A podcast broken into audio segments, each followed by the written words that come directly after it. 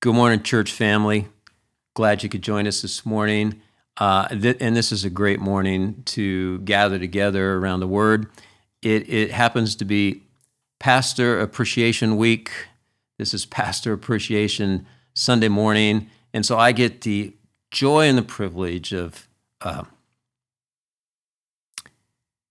and I get emotional about it because I love my pastor and I love my pastors and I love pastors in general and I love the church. And so I get emotional about this, but I get to join the privilege of, of preaching and encouraging about and directly to our pastors and encouraging us as, as the flock and how we need to be responding to our pastors.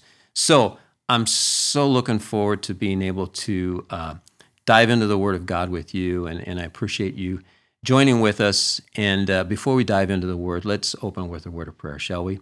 Father, we thank you so much for the opportunity to study your Word, your Word that uh, breathes life into us, your Word that equips us, your Word that that uh, corrects us when we need it and rebukes us when we need it and and and um, and transforms our lives, Lord. And, and, and I pray, Lord, as we look into your word this morning, that your Holy Spirit would teach us, that we would hear your voice, and that your word would wash us, Lord, and, and cleanse us and purify us, and, and again, uh, renew our minds so that we can know you better and see you more clearly and walk closer with Jesus and please him in every way.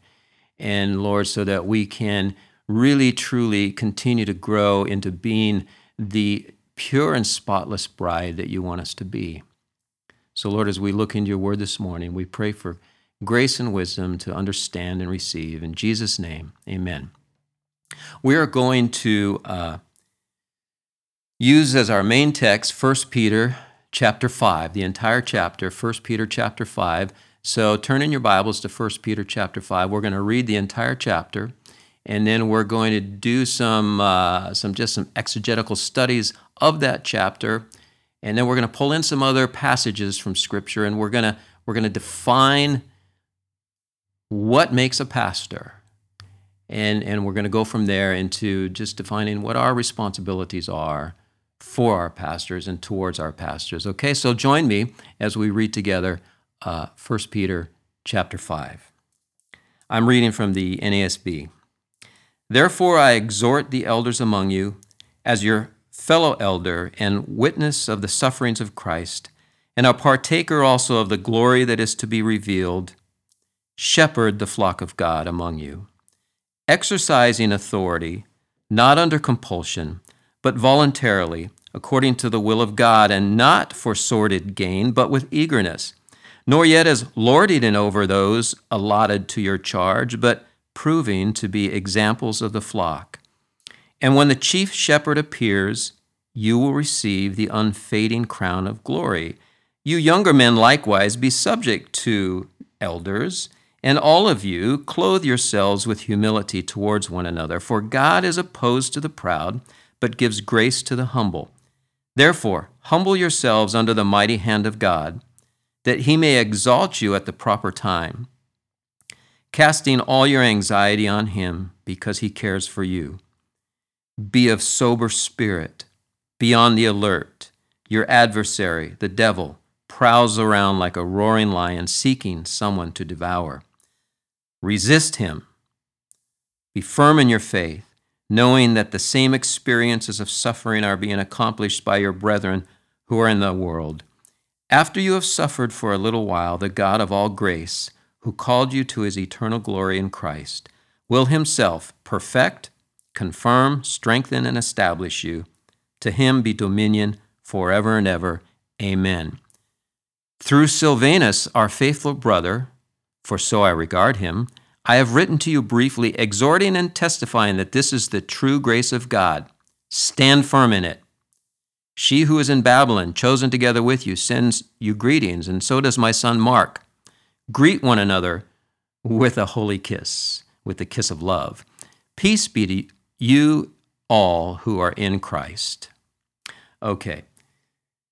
That's the entire chapter. I believe that it's primarily focused and directed to the elders of the church who he's identifying as pastors or shepherds. So when we look at this passage, uh, I want you to see several things. First off, that it is, of course, addressed to the elders of the church. The second thing I want to look at real quickly here is that in this passage there are eight imperatives, there are eight commands.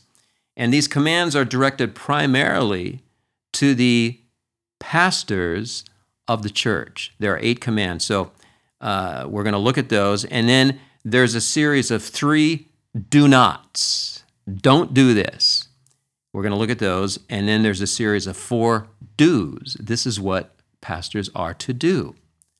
So we're going to look at those things. And then we're going to pull in about four other passages and we're going to create some pastor lists, some lists that show the requirements of being a pastor, the responsibilities of being a pastor, the things that might bring ruin on a pastor, and the things that pastors can rejoice in.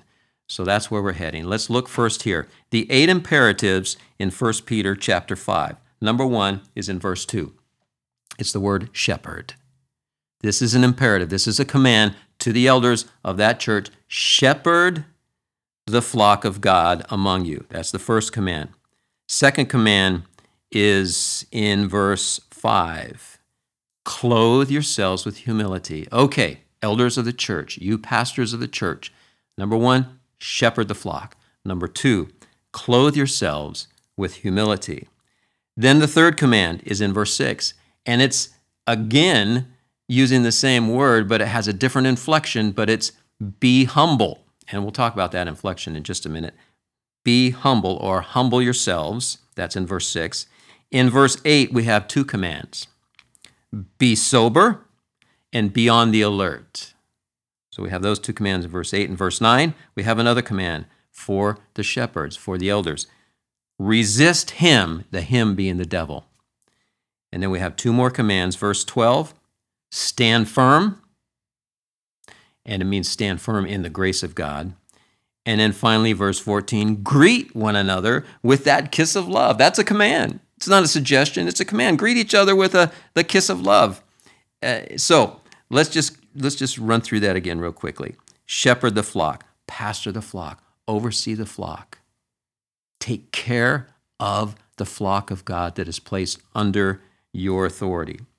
Clothe yourselves with humi- humility.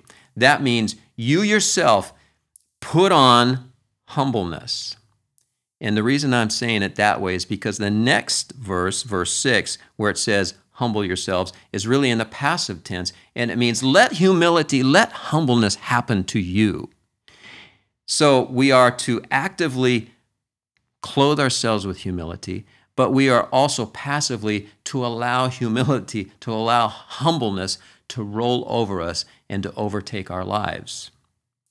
And the way that we do that, the way that we allow humility to, to come upon us, it says it right there in verse 6 put yourself under the mighty hand of God.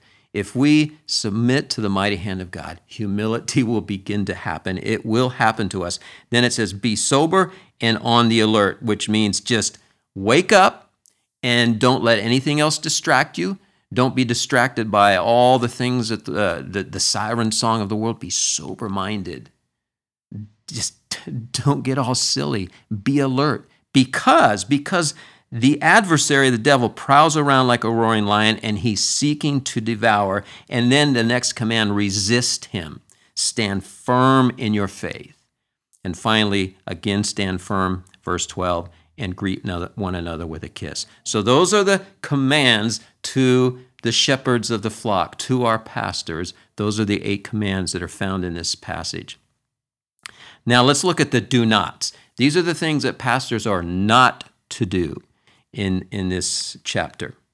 This is, these are all found, well, two of them are in verse uh, 2 and the other one's in verse 3. Pastoring a church or shepherding the flock of God should never be done under compulsion.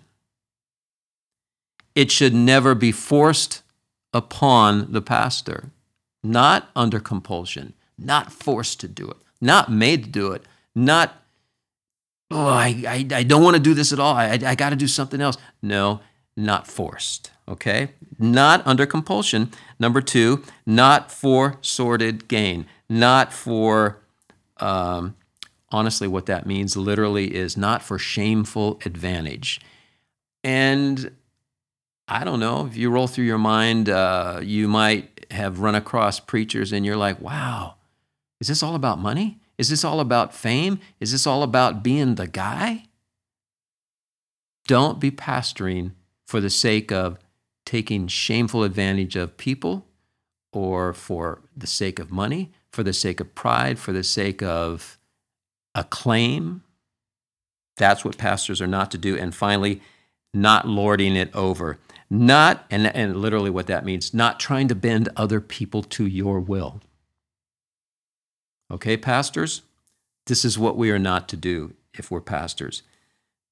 Not under compulsion, not trying to make get shameful advantage somehow, some way with our persuasive powers, and not trying to bend other people to our will. When you see that, if you see those things, be warned. Stay away. And thank, thank the Lord. Uh, Cryy Out Christian Fellowship, we do not have that situation. And I'm so happy about that. And, and of course, we all know that. Now, we have four things in this passage that it talks about uh, pastors should be doing. Number one, pastors, even though you're not trying to bend people to your will, it does say, and this is in verse 2 exercise oversight or exercise authority. Even though you're not trying to bend people to your will, you have the authority of Christ, and you are to exercise that authority. And we are to lead people to Christ and try to help them conform to Christ and equip them in the Word and challenge and reprove and rebuke and correct and guide. Exercising authority. We are to do it as pastors voluntarily we are to do it, it says, with eagerness, and we are to do it as examples to the flock. Okay, so you got that? Four things that pastors are to do exercise authority, be voluntarily doing it, doing it eagerly, and doing it being examples to the flock. Now, we're going to pull in some other passages because I want to make some lists, okay? 1 Timothy chapter 3 is a list of requirements for pastors, for elders, and we're going to read through it real quickly. 1 Timothy chapter 3, verses 1 through 7. It is a trustworthy statement if any man aspires to the office of overseer. It is a fine work he desires to do. An overseer then must be, here you go, here's the list, above reproach, the husband of one wife, temperate, prudent, respectable, hospitable, able to teach, not addicted to wine, not pugnacious, but he should be gentle, peaceable, free from the love of money. He must be one who manages his own household well. His children are under control with all dignity. In verse 6, he must not be a new convert, so that he will not become conceited and fall into the condemnation incurred by the devil. And he must have, verse 7, a good reputation with those outside the church, so that he will not fall into reproach. That's 1 Timothy 3 1 through 7. The next passage is in Titus chapter 1. So let's turn there right after 2 Timothy, Titus chapter 1, verses 5 through 9. Titus 1, 5 through 9.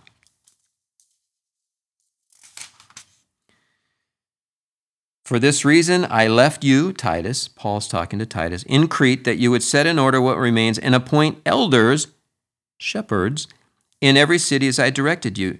And then here he goes with his list. If any man is above reproach, husband of one wife, having children who believe, not accused of dissipation, not rebellious, um, not self willed, not quick tempered, not addicted to wine, not pugnacious, not fond of sordid gain. We saw that in 1 Peter, didn't we?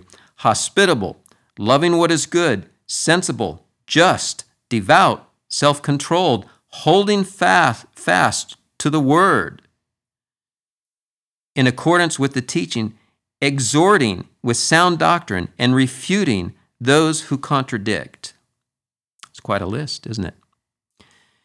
There's a couple other passages we won't turn there. Acts chapter 20, 28 to 35 is, a, is another passage that where, Paul is addressing the elders of the church at Ephesus and the surrounding community because he's getting ready to say farewell and he's never going to see him again. So, in that passage, Acts chapter 20, 28 to 35, write that down. You can go check that later. There's a number of things there also that Paul talks about when he talks about the, the responsibilities and the uh, requirements of elders and also things to look out for. But one of the things I want to pull out of that is Paul says in that passage that watch out because even amongst your own ranks, wolves will arise and will try to devour the flock. So, this is really an important thing for elders, for pastors to be on guard for. It's the predators that are out there or even arising in, in the middle of the church to try to devour the flock, okay? And then the other passage is Ephesians chapter 4, verses 11 through 16, where it talks about pastors again, and it gives these, qual- these, uh, uh, these things that a pastor must do. Uh, equipping, and really the primary thing there I want to take out of that is pastors need to be equipping the saints for works of service. That's, that's the job of the pastor. He gives us the word, and the word is supposed to be working in our hearts. And through the word and the examples that he himself uh, leads us with, and mentoring those who want to put themselves under his authority in that way, equipping us for the work of the ministry. You think he's supposed to do all the work? You think Pastor Arnold, Pastor Joy are supposed to do everything? No, their job really is to equip, equip us to do the works of the ministry, okay? So let's just I want to list these requirements that we just read through, okay? Because you're gonna it's gonna blow you away. There's 24 requirements. I'm gonna go through them real fast. I just want to do this because I want you to be aware of the weight that the shoulders of our pastors carry. Here you go. Ready? 24, right here. Above reproach, one wife. And I, I just want to clarify that. That means a, a one woman kind of a man, not a wandering eye. Temperate, prudent, respectable, hospitable, able to teach, not addicted to wine, not pugnacious, gentle, peaceable, not a lover of money, managing his home well, not a new convert, having a good reputation outside, not quick tempered, not accused of dissipation, not accused of rebellion, a lover of good, sensible, just, devout, self controlled, and holding fast the word. These are the requirements of a pastor. Can you imagine? I mean, roll through your own life, do a quick inventory of your life. That's a high and holy calling. That's a heavy burden to bear. But we're not done. Let's look at the responsibilities that have been laid out in these several passages. The responsibilities of a shepherd. We have eight. And there's more. These are minimum requirements. Those 24 I just read, those are minimum requirements. Let's look at these eight responsibilities. Again, the, these are eight minimum of eight requirements. There's more if we just really culled all through all the scripture. But number one, be a shepherd. Shepherd the flock. Number two, exercise oversight, and we've talked about some of these. Number three, be examples. Number four, equip. We already spent time talking about that. Number five, guard against predators. We talked about that. Predators are all around us. I mean, just turn on the TV or the radio or YouTube or whatever. Uh, the money grabbers, the false doctrine that just uh, is abundant everywhere you turn. Uh, those who are seeking fame and fortune rather than wanting Christ glorified and the Father lifted up and and exalted and, and, and just humbly doing the work of a servant. We see that all around us, guarding against predators. And number six, helping the weak. And then number seven and eight, being about the ministry of the word. And finally, number eight, prayer.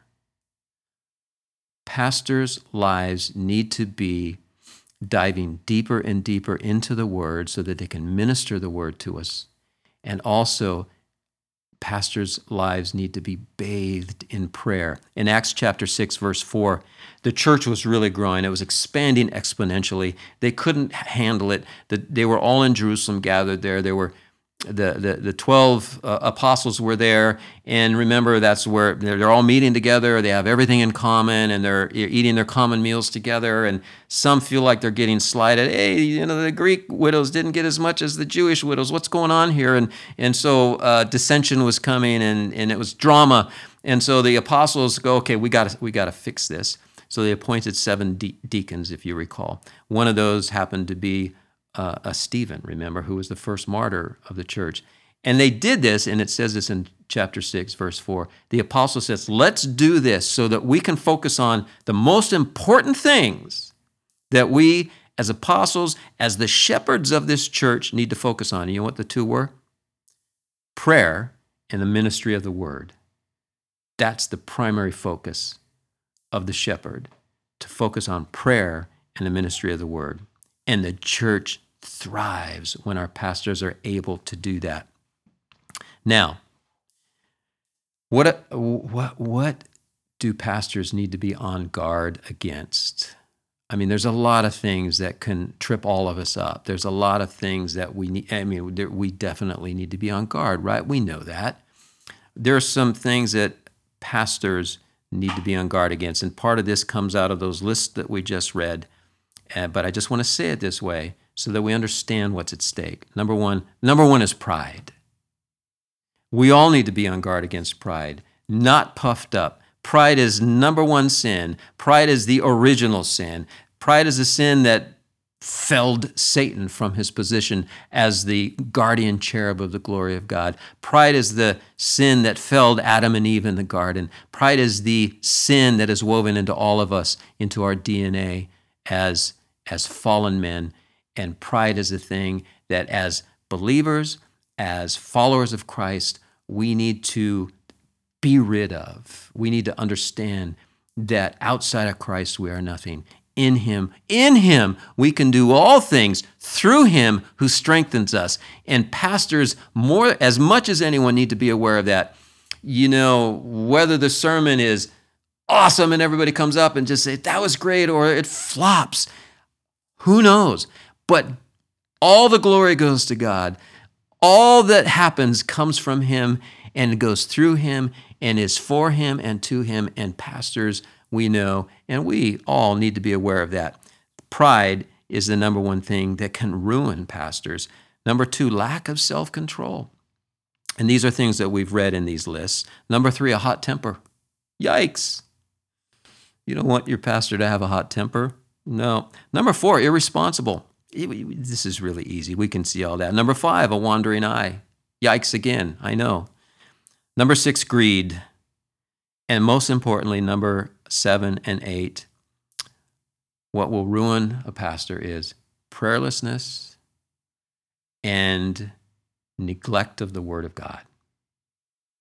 Okay, now, having said all of that, the requirements, the responsibilities, and the ruin of potential ruin of pastors.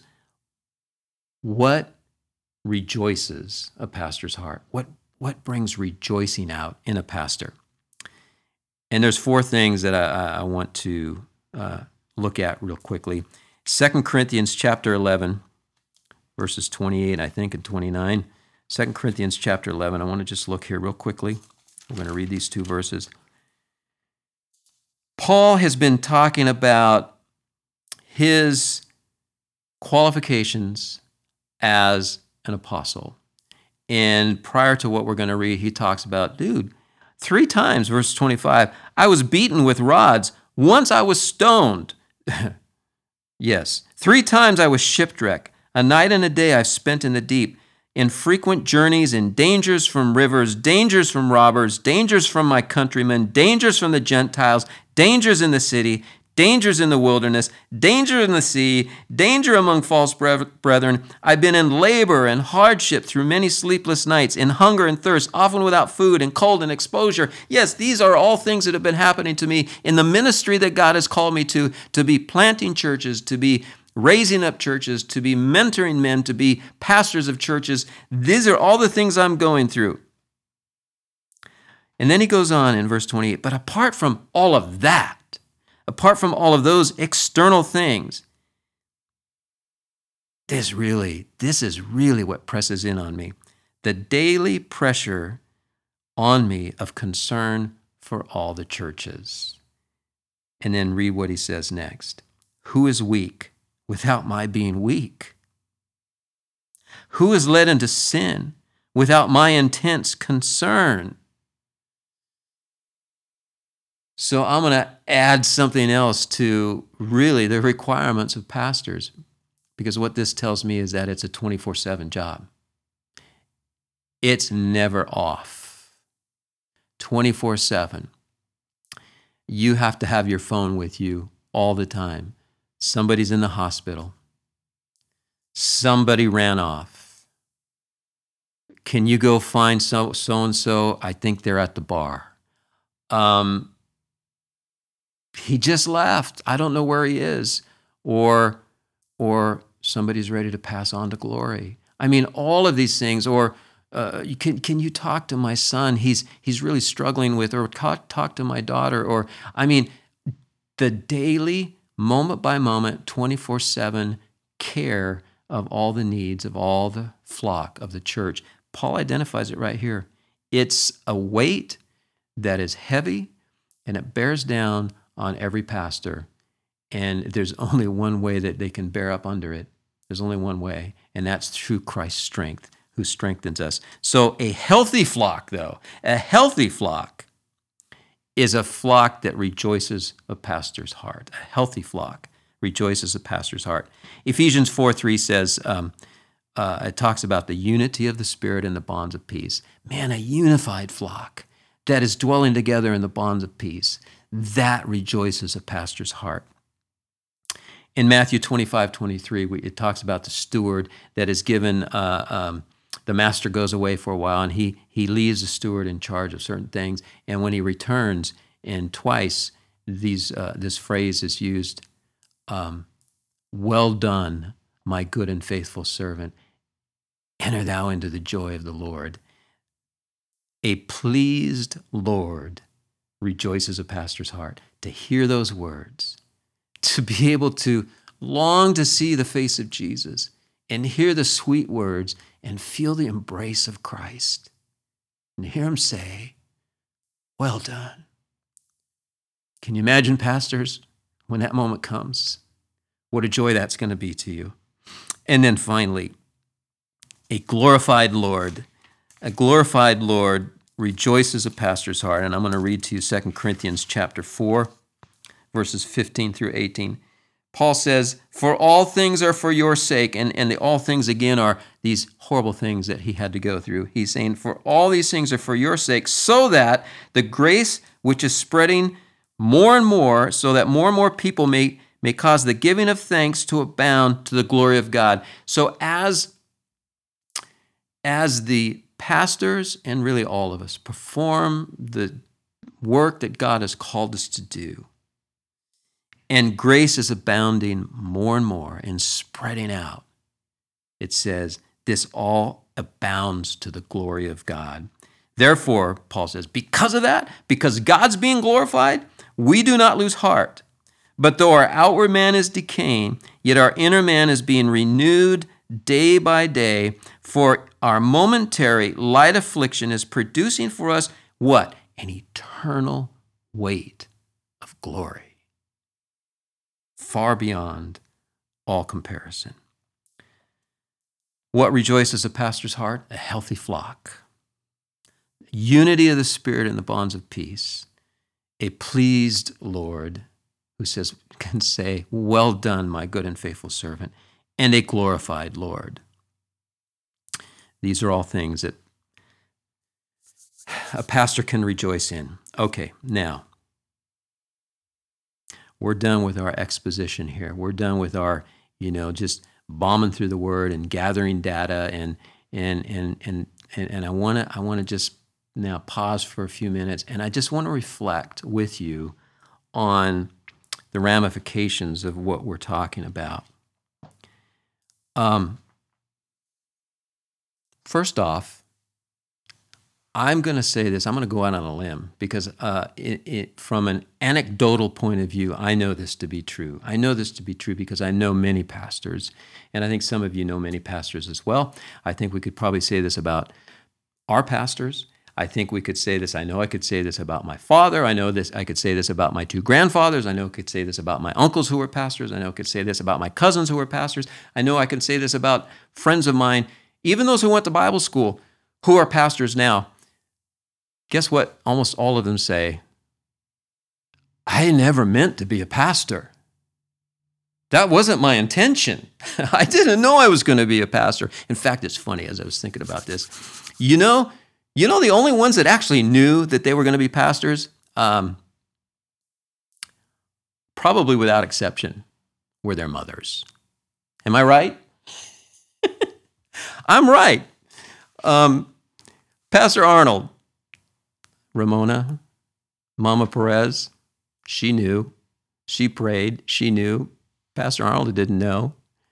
And, and, and when that moment comes, when it's like, I'm a pastor, um, it, it's just it's just amazing and it's funny how how God brings pastors to that place of being a pastor. My dad, he had he was a chemical engineer. He wasn't planning on ever being a pastor. He didn't want to be a pastor because his dad ended up being a pastor, and he saw what a just a grind it is. You know, it was just it was a constant battle, and and dad's like, Dad, that's not for me. And guess what? He ended up being a pastor for 40 years. In fact, he was a pastor right up until the moment, almost when the Lord took him. I mean, he died with his boots on. He preached his last sermon. He barely made it off the pulpit. Two days later, he's in the hospital and almost ready to breathe his last. He, he died with his boots on. But the Lord, it's just, it's so cool how the Lord orchestrates the lives of those who he's chosen to be pastors over us and brings them to that place, you know, quietly, surreptitiously, and all of a sudden, there you are. And, and honestly, it reminds me, and I don't know, I'm a C.S. Lewis fan, okay? And I actually really love the Narnia Chron- uh, Chronicles of Narnia. I've read them over and over again. And, and there's, a, there's a question that Aslan the lion, who represents Jesus, you know, asks these people who come into Narnia, who he's called out to, to have certain duties. And, and this is the question. He says, are you ready to be a king or queen of Narnia? And without exception, they all go, No. I, I mean, there's no way I'm ready to be a king or queen of Narnia. And Aslan goes, Good answer. That's the right answer. Because you are not ready, but I will equip you. I will make you ready. And then you'll know it's me. You'll know that it is I who made this possible. It is I who am giving you the strength. It is I who am leading you. That's that's that's how he works. Now, if you think about it, who in their right mind is going to want to make a career out of a job that has endless hours, literally 24 7, where usually half the people disagree with what you're doing or saying, and the other half agree with you. And then the next Sunday it might flip and then it goes the other way. And no matter what you're doing, you're, you're not going to please everybody all the time. And on top of all of that, you're barely getting enough to get by. You're barely making enough money to get by. Uh, am I right? Who in their right mind is going to say, "Yes, that's the career I want"? See, the wrong it's the wrong word. It's being a pastor is not a career. Being a pastor is a calling. And it's a high and holy calling. It is, it is, uh, it's a, it's a dreadful and glorious thing all at the same time. Now, how can we encourage our pastors? I mean, honestly, right now, we, in this day and age, in this moment in history, in this moment in time, we are living in, in, in, in, in an situation in our churches that in here in the West, we haven't experienced for maybe 300 or more years. We are really quite literally facing things that we have never faced before. And our pastors are in the middle of a situation that nobody was trained for. And, and so I'm telling you, they are on their knees, they are seeking the Lord, they are trying to hear his voice. What do we do in the middle of all this? And some pastors are doing this, and some are this, and some are this. And then everybody's like, oh, why don't we do that? Why aren't we doing that? Or what, what about that? And this and this and this. And, and, and we need to understand that our pastors are seeking the Lord and seeking His will and literally fasting and praying and diving into the Word to try to figure out how can they pastor and how can they shepherd and how can the church be the church in the conditions that we are in today. So understand that and give grace to your pastor in these circumstances. That's number one. Number two, are you praying for your pastor every day? If you're not, shame on you. I, I know a lot of you are, and I, I think most of you are, but don't stop praying for your pastor. Encourage your pastors, man. Throw them a, throw them a text, throw them a, a, a, a note saying that was that message blessed me that message encouraged me. That message, you know, you felt like you kicked me in the shin. Good for you. Thank you for slapping me upside the head. Encourage your pastor. Love on your pastor. And always be aware of the heavy, heavy burden our pastors are carrying. Okay, church? So let's just uh, close in prayer right now. And uh, let's let's pray for our pastors right now, shall we? And and let's pray for pastors all around the world right now that are all going through this same kind of thing. And and then um, when we're done, when we close, just uh, just remember, reach out to your pastor, encourage your pastor, love on your pastor, and and and hopefully now you know better what it means to be a pastor, and you can appreciate more uh, what God has called them to do and what they're going through. Let's pray. Lord Jesus, you are our chief shepherd, and you are our example. You're the example of what a shepherd should be. You gave up your life, you became nothing. You set aside your glory, and you submitted yourself even to shame and you quite literally gave up your life so that we could live.